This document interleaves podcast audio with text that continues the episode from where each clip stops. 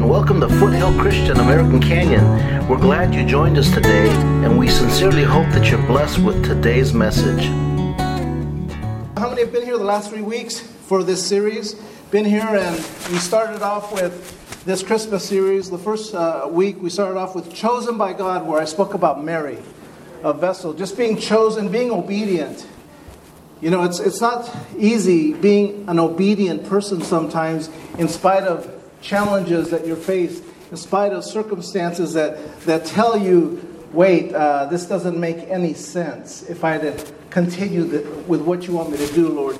And then next, uh, we, we talked about last week, what's in a name? What's in a name? Anybody enjoy that? What's in a name?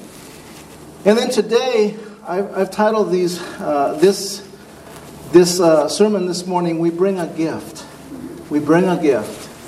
You know, it's it's great time of the year. How many like to just spoil your kids and just get them a gift and see their faces light up with excitement? Hopefully, with excitement. Hopefully, it's not that. Oh, really? That's all I get, you know, because we've all gotten that look too. But hopefully, you'll get that look of excitement, of surprise, and, and it's just so rewarding when we do that for our kids because there's nothing greater than giving. Amen? It's, the Bible even teaches you that principle. It's better to give than to receive. And so this morning, as we get closer and closer to the actual day of Christmas, I want you to know or remind you that, and maybe you were reminded this weekend, how many did some last minute shopping or still have last minute shopping to do? How many know that that stress just builds up? That stress of going to the store and standing in line with 50 other people and screaming kids and this and that. That's why you don't catch me in those places. I, I don't do well when it comes to shopping. I really don't. Give me Amazon.com. I'm happy right there. I can shop away. But stress starts to build up, and it can become very easy for us to become very selfish at this time of the year. It really can be. And, and at this time of the year, it's, it's the exact opposite of what we should be doing. We should be, as believers, as Christians, how many here is a Christian? Right? Raise your hand if you call yourself a, a Christian. So we should be showing the love of Christ more so at this time of the year than at any other time. So if you catch yourself in that store or in that parking lot because you can't even get in the store because you can't find a parking space and you're losing your mind and you're stressing out and then the next thing you know you're shouting you're yelling and then you go inside and the cashier reminds you and says merry christmas and you're going oh yeah that's the reason for the season and we have to get reminded of that don't lose the focus of Christmas, is what I'm trying to say. Don't lose the focus. It's a time when we should be looking outward. It's a time that we should be, better yet, looking upward, upward to Jesus Christ. Amen? So take a step back right now. If you're that person I was just describing that's stressed right now because of this and that and, and this meeting and, and this party that you need to go to for, for work and, and the relatives that are coming over that you really don't want to have come over and not that anybody hears like that. But take a, take a step back and remember to focus on the reason for the season. That is the greatest gift that you can ever receive. Amen? We're to celebrate the Savior's birth and his great love for you and I. Celebrate it today, amen? This is the most beautiful time of the year. The song goes, it's, it's a beautiful time of the year. And, and it's filled with God's love for you and I. It's a reminder as we celebrate his birth. Emmanuel, God with us. I joke that I used to have a friend in high school named Manuel. So it's good to have a manual in your life. And I have an Emmanuel now that will never leave me never forsake me. God with us, amen. How many are thankful for that today? Again, it's not the gifts or the Christmas tree, it's rather the gift that Jesus was to you and I. And that gift will continue to be there today, tomorrow, next week, next month, no matter what 2019 brings. And how many are excited that we're almost at the end of this year, that 2019 is on the horizon? It's right there. How many are done with 2018 and just want to move on? Right? There's, there's people that have had that kind of a year. I get it. We all go through seasons like that. And the great news is that God still is in control. Amen. He has a plan for each of you. He's given each of you His gift, which is His Son, Jesus Christ. And this morning, I, would like for you to stand with me, and I'm going to read from the book of Matthew, chapter 1. I'm going to keep you on your feet for a few minutes here. I'm going to read uh, lengthy verses, uh, starting in verse chapter 1 of verse 18 of the book of Matthew. We're going to read about the birth of Jesus Christ. I don't have a handout for you this morning. I'm going to keep you here briefly, but let's just read the, the text here. Starting in verse 18 of chapter 1 of Matthew. Now, the birth of Jesus Christ took place in this way. When his mother Mary had been betrothed to Joseph, before they came together, she was found to be with child from the Holy Spirit. And her husband Joseph, being a just man, unwilling to put her to shame, resolved to divorce her quietly. But as he considered these things, behold, an angel of the Lord appeared to him in a dream, saying, Joseph, son of David, do not fear to take Mary as your wife, for that which is conceived in her is from the Holy Spirit. She will bear a son, and you shall call his name Jesus, for he will save his people from their sins. All this took place to fulfill what the Lord had spoken by the prophet. Behold, the virgin shall conceive and bear a son, and you shall call his name uh, Jesus for he will save his people from their sins. All this took place to fulfill what the Lord had spoken by the prophet. Behold, the virgin shall conceive and bear a son, and they shall call his name Emmanuel, which means God with us. And when Joseph woke from sleep, he did as the angel of the Lord commanded him. He took his wife, but he knew her not until she had given birth to a son, and he called his name Jesus chapter 2, verse 1. Now, after Jesus was born in Bethlehem of Judea, in the days of Herod the king, behold, wise men from the east came to Jerusalem, saying, Where is he who has been born king of the Jews? For we saw his star when it rose and have come to worship him. When Herod the king heard this, he was troubled, and all Jerusalem with him. And assembling all the chief priests and scribes of the people, he inquired of them where the Christ was to be born. And they told him, In Bethlehem of Judea, for so it is written by the prophet. And you, O Bethlehem, in the land of Judah, are by no means least among the rulers of Judah. For from you shall come a ruler who will shepherd my people Israel. Then Herod summoned the wise men secretly and ascertained from them what time the star had appeared. And he sent them to Bethlehem, saying, Go and search diligently for the child, and when you have found him, bring me word that I too may come and worship him. And after listening to the king, they went on their way. And behold, the star that they had seen when it rose went before them and it, until it came to rest over the place where the child was. When they saw the star, they rejoiced exceedingly and with great joy. And going into the house, they saw the child with Mary his mother, and they fell down and worshiped him. Then, opening their treasures, they offered gifts gold, frankincense, and myrrh. And being warned in a dream not to return to Herod, they departed to their own country by another way. Let's pray this morning. Father in heaven, we thank you for your word. Now we pray, give us understanding to receive that word this morning. In Jesus' name, amen. You may be seated. Amen. How many love that story of the birth of Jesus, the nativity scene, describing what's going on, describing how Joseph, first of all, received uh, uh, uh, this angel and, and, was telling, don't, don't, don't fear. Do not fear. Don't, aren't you glad that God can tell you today, don't, don't, don't worry. 2019 is going to be all right. 2019 is going to be okay. It's not going to be like 2018. It's going to be better. I've got a plan for you. I've got a purpose for you. Amen? And He's going to take care of you. Amen? It's the same way what, what was going on here with Joseph and with Mary. Let me, let me just share something here. I didn't realize this until years years uh, later, after I had read the Bible, but how many believe that there was three wise men? How many believe that that you were you were raised and taught that there were three wise men? Right? You know that's not biblical. The Bible never says there were three. It says wise men came. It never gives a number. It says the magi, the wise men, came. It could have been three. All we know it was plural. It was more than one. It could have been 13. We don't know how big their posse was. We just know that they came, right? And they came to adore him and to bring gifts unto him. And that's what I want to talk to you about this morning. The title of this message is We Bring a Gift. I'm asking you this morning. The question is, what are you bringing to Jesus?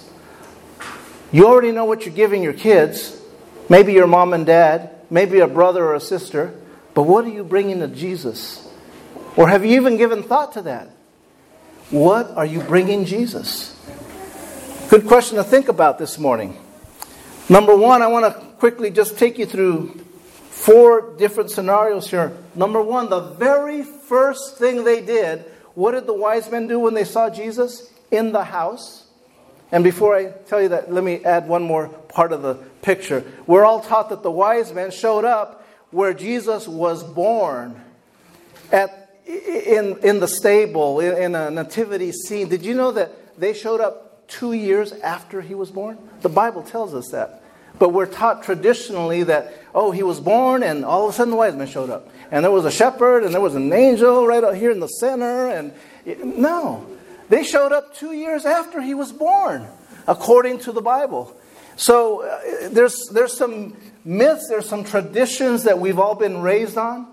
I was no different. I was taught that way. And, and so I just know that Magi showed up, wise men showed up, bringing gifts. And the very first thing they did when they stepped into the house, because Mary and Joseph had their own house where they were raising Jesus, they said that they worshiped him. They got down bowed down and began to worship him. Not Mary, not Joseph, but him. They worshiped Jesus. They came to see the King of Kings. Amen? The King of Kings and Lord of Lords. See, they had received a revelation, a special revelation, that they understood that this was a king right here. Even though he was wrapped in tiny clothes as a two year old, he was a king of kings that they were looking at. And this is why Herod wanted to know where he was at. Herod wanted to take him out. And you know the story. Herod went and took out all the males two years and younger. He took them out, the Bible says. And this is where Joseph, in a dream, was told to move, move away from that area. And then he came back, and, and, and you know the story. But this morning, what I want to emphasize is that when they first saw Jesus, they worshiped him. They worshiped him. I remember when I first became a believer, when I first gave my heart to the Lord for the first time, and because all this was brand new, and, and I began to truly worship God for the very first time in my life. You see, I was, I was like the stories that I just relayed to you, it was all just tradition in here, in my mind. It, it was tradition. But then all of a sudden, I had a personal relationship develop just like I have a relationship with my wife, I speak to her every day and she speaks back to me. That's now the same relationship I have with God. Prior to that, it was just a tradition. Oh, that's what we do. I was a CEO at my church. I went Christmas and Easter only, right? A CEO. Some of you here were CEOs at that time. And, and now it's much more than tradition, it's a relationship that we have. He cares for you. How many know what I'm talking about this morning? He cares for you. And so these wise men recognized that and worshiped the baby Jesus. They worshiped him. They first recognized Jesus for who he was. And that's the thing, when we first recognize Jesus for who he is, we have no choice but to bow down and worship him. We begin to say, Lord, I'm not worthy. I worship you, Lord. I declare that you are my king the King of Kings, the Lord of Lords. And they began to declare unto this baby that they didn't know. They didn't know Mary, Joseph. They just knew this is what was right. They had to do this. This is the very, very first thing you and I should bring Jesus as a gift is worship.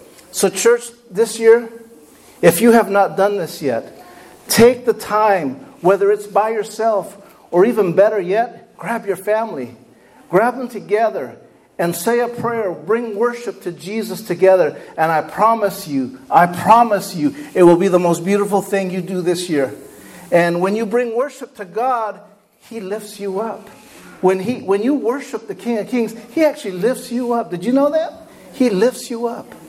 Amen. And then I want to quickly just touch on the gifts that they brought. What was the very first thing they brought? They brought gold. The Bible says they opened up and, and presented gold. And I, I would imagine it was probably a little treasure box. They opened a little chest uh, filled with gold. And obviously, gold, still the same today, is the standard of gifts. When you get a gold gift, I mean, that, it doesn't get better than that, right? We talk about gold plated. This was gold, and it's back then it was a premium gift. Today it's still a premium gift. But, but did you know this? That gold was coveted as one of the most precious metals. It still is today. It's, by, it's the standard by which all wealth is measured. But not only that, gold is a royal gift symbolizing kingship. There's, there's kings, especially in the Middle East, when, when you see them, they have nothing but gold. They have their gold chairs, they have things that are gold, and, and that belongs to a king. That's how they function. Jesus was no different. They recognized that. They brought him gold because they recognized that this was the King of Kings. Amen? A gift of gold demonstrated recognition of that kingship. Secondly, a delicious fragrance presented or filled the room, and this was the frankincense. How many have ever smelled frankincense? I have, and it, it, can, it can become overpowering, but it's, it can be a beautiful aroma when, when, when done. And this was the second of the gifts. This was a holy oil at that time. It was a holy oil. And it was familiar to anyone that lived in Jerusalem because this oil was presented in the temple, the place of worship. The priests would, would uh, use that oil in the, in the priestly ceremonies that they would do in the temple. It, the, the oil suggested pure and a beautiful presence of God. The name frankincense typifies purity. It's, it's really it's the definition of purity. So God is, is king, Jesus is king. He represents purity. Are you following me? These gifts made sense. They weren't just randomly chosen. They, they, there, there was thought given to these gifts. Only priests could make an incense offering in the temple. But of course, aren't you glad that you and I today, we don't, it doesn't have to be just the pastor that can present a gift to God. It can be you. It can be any one of us that we can now present a gift to Jesus Christ. Amen? Just like these wise men did. If gold was a gift that said kingship, frankincense, frankincense said godliness. It was, it was purity. God is pure. God is, is holy. Amen? And then the third gift was myrrh. Myrrh was the third and final gift the Bible describes. And as it was open, it began to fill the, the, the room in that house. I can imagine it eventually just filled the entire house. The other day, and, I, and I'll give you an example. The other day, uh, Bianca parks her car in the garage, and I forget what bottle she was using to clean her carpet with she's I think maybe Febreze, I don't know what it was, but it was strong. She spilled the whole thing in her car. Well, then it filled the whole garage with this aroma. And then all of a sudden, it started coming into the house. I'm like, because I get really sensitive to smells. God gave me a big nose for a reason. And not only that, but, but then she comes and goes, Sorry, I spilled a bottle, and I think she may have spilled it outside the car. I'm not sure, but in our garage, it smells really clean right now. But it filled the whole garage, filled our house up, even. That's how strong this aroma was. Myrrh was the same way. When it was opened up, it began to just fill that room. It began to fill the entire house with this pleasant aroma. It also had a familiar aroma to people at that time. See, these gifts were expensive gifts. You couldn't just go out and buy this stuff. It was expensive. This was stuff that belonged to royalty. Amen? Myrrh was an anointing oil that they used. They actually used it on, on, on dead bodies. Jesus ultimately, at his crucifixion, would be anointed with myrrh. Did you know that? His body would be anointed with myrrh. It was part of the embalming process. The Magi brought it too because it was a precious oil for anointing.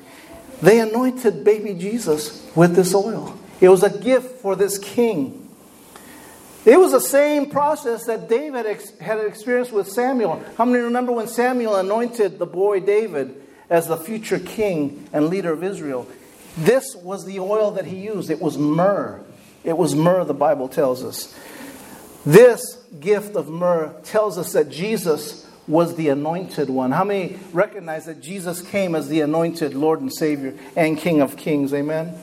Together, these three gifts represent kingship, godliness, and anointing.